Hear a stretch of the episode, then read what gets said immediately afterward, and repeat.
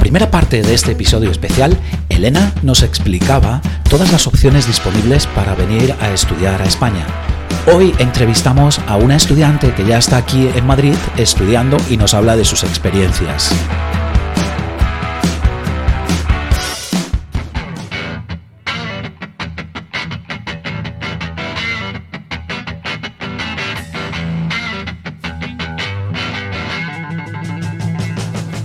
Español en 10 minutos es un podcast producido por el Centro de Estudios Luis Vives, tu escuela de español y de preparación al acceso a la universidad en pleno centro de Madrid.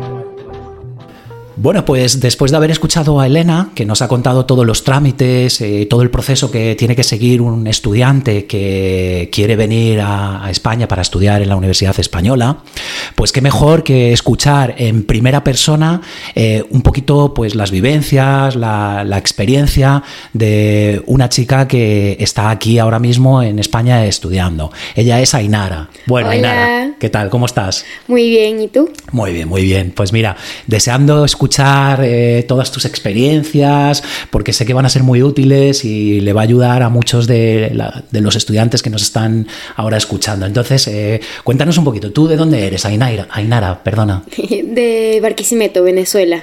Muy bien. ¿Y llevas mucho tiempo aquí en España? Uy, tengo como un mes y una semana aproximadamente. Un, mes y una semana, entonces. Llegué justico. Bueno, bueno. ¿Y cómo fue que decidiste, eh, pues, eh, coger y decir, me voy a España, quiero estudiar allí en la universidad? Bueno, tiene que ver mucho con situación país. En Venezuela la universidad es un tema completamente muy particular, porque el déficit que hay a nivel, o sea, eh, ¿cómo lo puedo decir? A nivel de profesores, porque o sea, la, tienes el lugar para ir pero los profesores no hay, se van, eh, hay mucha frustración y en parte yo soy española. Ah, mira. Eh, mi mamá nació aquí en Bilbao y se fue, mis abuelos se fueron muy, o sea, mi mamá con 10 años a Venezuela y obviamente tengo, tengo el pasaporte español, tengo la nacionalidad y era, o sea, una oportunidad. Has tenido una conexión siempre estudiar en tu país e irte a al extranjero estudiar, es mil veces mejor la experiencia. Claro. Aprendes, vives, te sales de tu zona de confort. Muy bien. Y eso es o sea, primordial para avanzar en la vida, para crecer como persona, me parece a mí. Y todo ese proceso de búsqueda, por ejemplo, eh, al principio, cuando estabas buscando escuela, por ejemplo, ¿cómo nos encontraste a nosotros aquí? Mi hermana estudió aquí. Bueno, mi hermana mm. está terminando la carrera aquí. Y mi hermana hizo selectividad ah. en Luis Vives. Ok. Pasó con la nota sobre la nota, con puntos de más, entró a la universidad y obviamente en el momento de yo venirme, sin duda, iba a estudiar, o sea, iba a hacer selectividad aquí. De hecho, ella vino, habló con Elena, creo, y pagó como la reserva, si no me equivoco. Sí. Y después, cuando yo llegué, sí vinimos y pagamos el curso completo. Una preinscripción y demás. Entonces tú ya tenías unas referencias, ¿no? Y entonces eh, te vienes aquí a Madrid. ¿Cuándo, cuando llegaste? ¿Hace un mes y medio más o menos? Un mes y medio. Bueno, ¿fue difícil dejar tu zona de confort e instalarte en otro sitio, en una ciudad nueva para ti? Bueno, el primer día que yo venía a la academia sola, yo me bajo en ópera. En Venezuela sí existe el transporte público, pero no lo utilizas. Allá andamos en coche. Y obviamente llegas a todo lado en tu camioneta, en tu carro, o sea, en tu coche. Nunca has tenido que tomar ni línea tal, ni línea negra, no sé qué, y bajarte aquí y caminar jamás. O sea, si tú cruzas una calle es mucho. Entonces, el primer día yo me bajo en ópera y yo digo, ¿y ahora para dónde voy yo? ¿Y para qué lado es? Estabas un poquito perdida, ¿no? Un poquito perdida. Pero después le agarré el hilo, sé calcular el tiempo para llegar. A veces llego cuatro minutos tarde, pero porque el metro me, me deja mal. No es mi mm. culpa, es el metro. ¿No te ayudaba la gente si no sabías ir a algún sitio? Preguntabas y... No... Sí, sí, de hecho, el primer día que no sabía llegar, me frustré y tuve como un ataque de pánico porque eran muchas cosas, fueron, eran muchos sentimientos juntos. Yo tenía cuatro días aquí cuando empezó, empezaron las clases y me senté a llorar literalmente, sin pena oh. alguna lo voy a decir, afuera del metro en un banquito. Y una chica se me acercó sin conocerme de nada, me pareció a mí súper bonito. Me parece que hace falta en el mundo mucha gente como ella. Se me acercó y me dijo, ¿qué te pasa? ¿Estás bien? Y yo digo, estoy perdida, no sé llegar. Y la señal del móvil era patética. Entonces, ni siquiera Google Maps me, podía traer, no me parecía. y ella, ay, da, yo te acompaño, yo te llevo. Y me trajo hasta la, hasta la academia. Y yo, wow, qué linda. O sea, no es que, mira, no es porque yo sea madrileño, pero Madrid siempre tiene fama de ser una ciudad muy acogedora. Ten en cuenta que en Madrid, eh, más que madrileños, hay gente de todo el mundo, de, todas, partes. Entonces, pues hay esa empatía, ¿no? Y sí, sí, sí. Necesitas una ayuda, yo creo que por la calle puedes pedir ayuda, que te van a ayudar eh, a buscar, incluso algunas veces hasta te van a acompañar. Eh, mira, pues yo voy para allá, si quieres, ven conmigo, ¿no? Y te van a ayudar en eso. Ella me trajo, y de hecho, a mí, ya después de que ya me se ubicar un poquito me han llegado varias personas, como tú dices, preguntándome, ay, la puerta del sol es hacia este lado, sí, no sé qué, ah, y esto es para tal lado, también, o sea, eh, sí, puedes pararte a preguntar en cualquier lado y eso es algo muy lindo, o sea, que la gente te ayuda. Y el tema de, por ejemplo, porque imagino que aparte de, pues, de todo lo que tenías que traer y demás, también tuviste que hacer algún tipo de proceso, de trámites burocráticos, papeleos y cosas de esas. Todo eso, ¿cómo, cómo lo organizaste? Eh, ¿Recibiste algún tipo de ayuda por parte de la escuela, de Luis Vives? ¿Ellos eh, llamabas por teléfono aquí, te ayudaron de alguna forma? ¿Recibiste algún tipo de asistencia o la información que necesitabas? Eh, los trámites para estudiar aquí, obviamente los hice en Venezuela, tuve que eh, certificar y apostillar mi título y mis notas. Eso, todos los trámites en Venezuela son complicados. El título de bachillerato, ¿verdad? De, la secundaria. de bachillerato. Todos los trámites en Venezuela son complicados, eso fue un caso aparte. Pero eh, todo perfecto, lo tengo. Y a la hora de, de como que de inscribirme aquí, creo que no mandé un correo, no nada, sino es que en la página está todo demasiado claro. O sea, buscaste la información en la página mm, web. Me metí en la página web, o sea, Google, Luis Vives, Academia Luis Vives, me fui a la página web, en la página web vi qué curso quería hacer, si el intensivo o el extensivo, te explican todo, te dejan reservar tu plaza, pero yo creo que no hice esa parte porque mi hermana vino, o sea, yo tuve la oportunidad. Tenías, esa buena referencia de tu hermana aquí, entonces tenías mucha ayuda también por parte de ella. Y mi hermana vive aquí, entonces mi hermana lo que hizo fue irse, venir de la, o sea, salir de la casa, venir hasta acá y me lo reservó ella en persona. Pero en la página web estaba todo súper claro. Porque de hecho yo le dije, ay, lo voy a rellenar. Y ella me dijo, no te preocupes que yo puedo ir mañana y te lo reservo. Y yo, ah, perfecto. porque es mejor, o sea, a mí siempre me parece mejor que personal, es mucho más inmediato. Después hay que mandar un correo, esperar a que te respondan es un poco más tedioso. Ella vino, me inscribió y fue todo de verdad súper fácil. Fenomenal. Increíble. Eh, y el tema de instalarte, pues encontrar una casa, un alojamiento, un sitio donde quedarte, ¿ya teníais algo o tuviste que, que buscar eh, al ser dos ya, tú y tu hermana? Cuando mi hermana se muda para acá, que va a empezar la academia, mi mamá se dedicó un mes a buscarle piso. Ah. Entonces nosotros tenemos un piso, no está muy lejos, está por Quintana. Ah, muy bien. Y ella tiene un cuarto, yo tengo otro cuarto y hay una tercera habitación que se puede alquilar o... Sí, que la puedes compartir con algún otro estudiante si quieres además. O se puede utilizar de, de como oficina. Muy bien, un estudio. Depende de, de lo que quieras hacer, si necesitas el dinero, si... Muy bien, ¿y sabes si fue muy costoso el buscar hasta que encontró? Eh, ¿Tuvo mucha dificultad eh, o fue fácil relativamente encontrar una vimos muchos, o sea, yo estaba aquí con, con ella cuando mi hermana vino. Vimos muchos, pero no diría que fue difícil ni costoso la búsqueda, porque se buscó todo por internet. Ahorita internet es, la octava, maravilla del mundo. Hay muchos buscadores para ayudarte a encontrar casa. Y un piso eh, antes de COVID, fue mucho antes de COVID, estaba entre los 1.000, 1.200 euros, iba a decir dólares, euros de, de alquiler, más el seguro que tienes que poner. Claro, la, como una fianza, ¿no? Que te Por si le causas algún daño a, los, o las instalaciones que ya tiene el apartamento como tal. Exacto. Eso sí fue lo, eso fue lo más caro. Que yo creo que por, eh, o sea, por eso es que aquí tantos estudiantes alquilan habitaciones.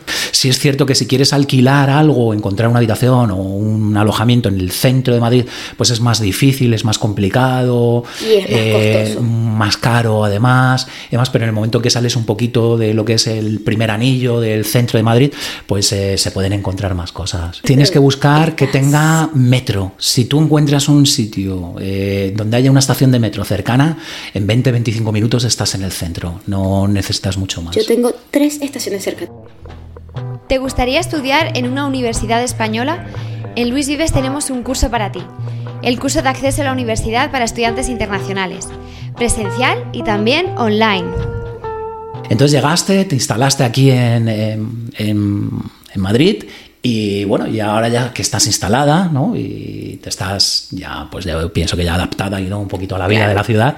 En la escuela, ¿qué tal? ¿Cómo vas ahora? ¿Tienes muchas asignaturas? ¿Qué asignaturas tienes? Yo veo, o sea, para entrar a la universidad me piden eh, historia de la... ¿Historia del arte o historia de España? no, historia del arte, historia de... La filosofía. Filosofía. Veo que te encanta. Inglés y fundamentos del arte. Muy bien. Y esas son las asignaturas que estás cursando ahora. ¿Te parecen difíciles? Eh, ¿Cómo lo ves? Historia del arte me encanta. Me fascina. De verdad. Elena es mi profesora favorita. Sí. Pero no se lo digan a las demás. no te preocupes. Oye, aquí puedes decir lo que opinas eh, abiertamente, eh, sin ningún tipo de límite. O sea, es que hay materias que se prestan para que te guste más o no, claro. Sí. Historia del arte es una de ellas. Me parece que, o sea, el tema es interesante, tienes imágenes de referencia, o sea, de verdad, tienes todos para sacar la nota sobre la nota, me parece a mí. Muy bien. Filosofía y yo tenemos un, un problema. Bueno, no te preocupes porque al final los profesores imagino que os, eh, ayudan con, con ellos, a, deciros un poquito los exámenes, cómo, eh, cómo, son, qué es lo que tenéis que hacer en los exámenes, nos dan unas pautas, imagino, ¿verdad? Las profes todas nos dieron como que cómo iban a ser los modelos de exámenes, de hecho hicimos uno ayer, ah, el miércoles, de, de historia del arte y uno de historia de la filosofía. Y en Historia de la Filosofía la profe nos hace presentaciones de PowerPoint. Entonces, obviamente, a veces leer un tema tan pesado como me parece a mí que es la filosofía, tener una presentación de PowerPoint que me lo resume todo, Obviamente lees un poquito aparte para saber de qué estás hablando, pero la presentación son súper completas, entiendes, la profe las explica todas en las clases. Muy bien. Súper chévere. ¿Estás contenta ah. entonces con los profesores y la ayuda que estás recibiendo por parte de ellos, las explicaciones y todo? Sí, y las profes son súper lindas. Yo tengo eh, dos profes, Elena y Sandra, y las dos son súper lindas. o sea, súper majas, como dirían aquí. ¿eh? Bueno, pues ya, ya, lo verán el episodio, ¿eh? Luego. Muy bien. Y bueno, pues ahora ya imagino que dentro de poco eh, tendrás que inscribirte ya para eh, los exámenes ¿no? de la universidad. Eh, ¿Qué tal? ¿Cómo lo ves el tema? Yo tengo una meta. Historia del arte. O bueno, me voy a encerrar un mes antes de presentar los exámenes. Yo no voy a ver la luz del sol. Además de venir para acá para estudiar. Pero yo creo que, o sea, si tú estudias, si te preparas bien, obviamente todo el mundo, o sea, le tienes que dedicar, porque nada más, o sea, venir a clases no es suficiente. Yo creo que cada persona tiene que poner aparte, eh, o, sea, o sea, tienes que poner de ti para pasar el, el, examen, porque aquí te dan todas las herramientas, tú tienes que utilizarlas. Aquí las profesoras te explican todo, te dan las presentaciones PowerPoint, pero todo parte en tu casa tienes que hacer resúmenes, tienes que eh, hacer la información lo más resumida posible, pero que tú entiendas y sepas de lo que estás hablando. Muy bien. Como para que presentes un examen con tantas, o por lo menos en historia del arte, son creo que 250 obras que hay que aprenderse. Madre mía. O sea, tienes que estudiar, ¿eh? Y de hecho, Elena nos dice cuáles caen para comentarios. Nos dice, esta no cae para comentarios, esta puede caer tipo test. Entonces, eso es súper ayuda porque ya sabes que eso, ah, no tengo que describir. No es tan importante o es más importante, ¿verdad? Eso te ayuda bastante. Exacto. Porque, ¿qué es lo que quieres estudiar tú después en la universidad? ¿Cuál es la carrera que quieres elegir? Es un doble grado, es diseño de moda y bellas artes. Ah, muy bien, muy bien, muy interesante, ¿no? Me parece muy, muy bonito. Es muy lindo, muy completo. ¿Y la universidad eh, está aquí en Madrid o está en otra, en otra zona de España? No, está en Madrid. Aquí en Madrid. La Rey Juan Carlos. Ah, en la Universidad Rey Juan Carlos, ¿no? Y bueno, entonces, eh, si apruebas el examen en mayo, luego en junio, ¿qué, ¿qué, planes tienes? ¿Vas a viajar? ¿Vas a ir de vacaciones a algún sitio? ¿Vuelves a Venezuela a ver a la familia o a algunos amigos? Cuando estás en Europa, el mejor plan es viajar dentro de Europa. De Europa, ¿verdad? Si buscas los boletos con tiempo, si te planeas bien, y por lo menos yo tengo mis amigas en Alemania, mis mejores amigas de toda la vida, que de verdad son mis hermanas, si todas nos ponemos de acuerdo podemos viajar a cualquier parte y nos va a salir más barato que los que nos sale un boleto a Venezuela. O sea, todo el viaje es más barato que nada más el boleto de ida a Venezuela. Entonces, obviamente, nosotros estábamos hablando y diciendo así como, ay, pero vámonos a Italia. O sea, porque ninguna, bueno, tenemos una caída a Italia, pero las demás no lo conocemos y decimos, epa, o sea, EPA es como... Es como, mira, ¿no? Mira, o sea, el pasaje te puede costar muy caro 150 dólares, eh, euros. Y eso es poniéndolo en temporada alta, porque yo estoy aquí, aquí mismo. O sea, sí. Ella está en Alemania, no, no puede ser mucho. Y después, alojamiento Airbnb. Eh, después comida, si tienes un Airbnb puedes cocinar ahí, no tienes que gastar, a juro, todos los días en la calle. Entonces puedes ir a la playa, puedes ir no solo a Italia, puedes ir a Francia, puedes ir a Alemania, yo puedo ir a Alemania, ya, ya está acá mi plan es viajar dentro de España y si no, buscar como un trabajo y hacer como dinero en el, momento de summer. Muy bien, pues la verdad que muchas veces a mí me preguntan, ¿no? Los estudiantes que vienen eh, y demás, yo siempre les recomiendo, pues mira, que en Madrid tenemos un aeropuerto muy bien comunicado con todas partes del mundo, pero claro, Europa al ser un continente tan pequeñito, pues tienes una oportunidad buenísima de que en dos horas puedes coger un vuelo barato con alguna compañía eh, low cost, ¿no? De bajo coste, y te plantas en Roma, en Berlín, en Bruselas, en dos horitas. Eh, puedes encontrar un hostel o un alojamiento así un poquito económico también, si no quieres gastarte mucho, y tienes la oportunidad de conocer un montón de países. Así que me parece muy bien. Y de toda, toda esta experiencia que estás viviendo aquí ahora mismo, eh, me gustaría que me dijeras, por ejemplo, pues qué es lo para ti lo mejor, ¿no? Y que también me digas algo negativo, ¿no? De toda esta experiencia, si hay algo, ¿eh? A lo mejor no hay nada negativo y es todo positivo. Pero para ti, ¿qué es lo mejor de todo esto? Si hay algún estudiante que está ahora mismo en su país pensando, pues yo quiero ir a vivir a. quiero ir a vivir a, España o estudiar, quiero estudiar en una universidad española. ¿Tú eh, qué es lo que le dirías? ¿Por qué razón le dirías que sí, que lo haga? Justo entre ayer y hoy estaba pensando en eso, porque para mí fue, o sea, yo lo dije, yo no me quería ver, no es que no me quería venir, pero es lo que yo digo, salir de tu zona de confort es muy difícil. Y ayer yo voy al retiro, fui justo a la hora del de, atardecer con mi hermana, y yo me, o sea, de, verdad me parece tonto y parece que lo estoy inventando, pero me paré ahí eh, donde tú ves como el laguito, donde la gente rema su botecito. El lago del retiro. Y yo me siento y le digo, qué bonito es Madrid. Así, qué bonito es Madrid. Y yo voy, o sea, de verdad, desde que yo estoy aquí, yo salgo de mi casa y yo voy, o sea, por la calle caminando, camino me gustaba caminar, voy por la calle caminando y voy feliz. ¿Está enamorado la ciudad, podemos decir? Estoy enamorada. Me parece que es una ciudad súper bonita, me parece que tiene tantas cosas que ofrecerte que por lo menos en mi ciudad, en Venezuela, yo tenía seis opciones de restaurante. Ya. Y el del club. Y aquí tienes un montón de opciones de, entretenimiento, de ocio de verdad lo que tú quieras hacer. O sea, quieres ir a un lugar bonito, ve al retiro. Mm, entonces te, gusta la vida aquí, ¿no? En general, dices que... Me parece muy bonito. ¿Y hay algo así que dijeras que mm, no, esto no me termina o no me adapto? ¿Hay algo o no? No se te ha planteado todo. Hay una sola cosa, es como el español tiene algo que es la hora de la siesta. Ah. Entonces, si tú sales a comer después de las 3 de la tarde, o sea, entre 3 y 8, está todo cerrado. No lo había pensado, claro, como madrileño o español que vivo aquí, pues eso no lo he planteado, pero sí es verdad que muchas veces muchos estudiantes lo dicen, ¿qué pasa? Que si quiero comer a las cuatro y media no, puedo comer en un restaurante, sentarme porque está la cocina cerrada, ¿verdad? Sí, sí, tienes que comer como algo rápido o algo así, comida rápida. Y en Venezuela los negocios abren a las 8 de la mañana y cierran a las 11 de la noche, o sea, depende del mm. lugar, depende del día de la semana. Pues mira, ya sabéis lo que tenéis que tener en cuenta, eh, los horarios. Los horarios, muy importante, los horarios. Claro que sí. De resto, es una vida muy rápida, hay que acostumbrarse. Bueno, pues me encanta, me alegro, me alegro de verdad que, estés bien y que estés disfrutando de la experiencia. Y bueno, pues ya simplemente eh, agradecerte muchísimo que te hayas prestado a venir aquí a colaborar en esta entrevista. Estás invitada a venir siempre que quieras a el podcast español en 10 minutos. y bueno, pues eso era todo por el episodio de hoy, así que nos vemos en el próximo episodio de Español en 10 minutos. Adiós. Adiós, muchas gracias.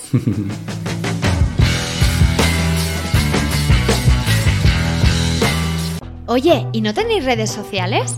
Pues claro que sí. Síguenos en Instagram, TikTok y para más contenidos, suscríbete a nuestro canal de YouTube.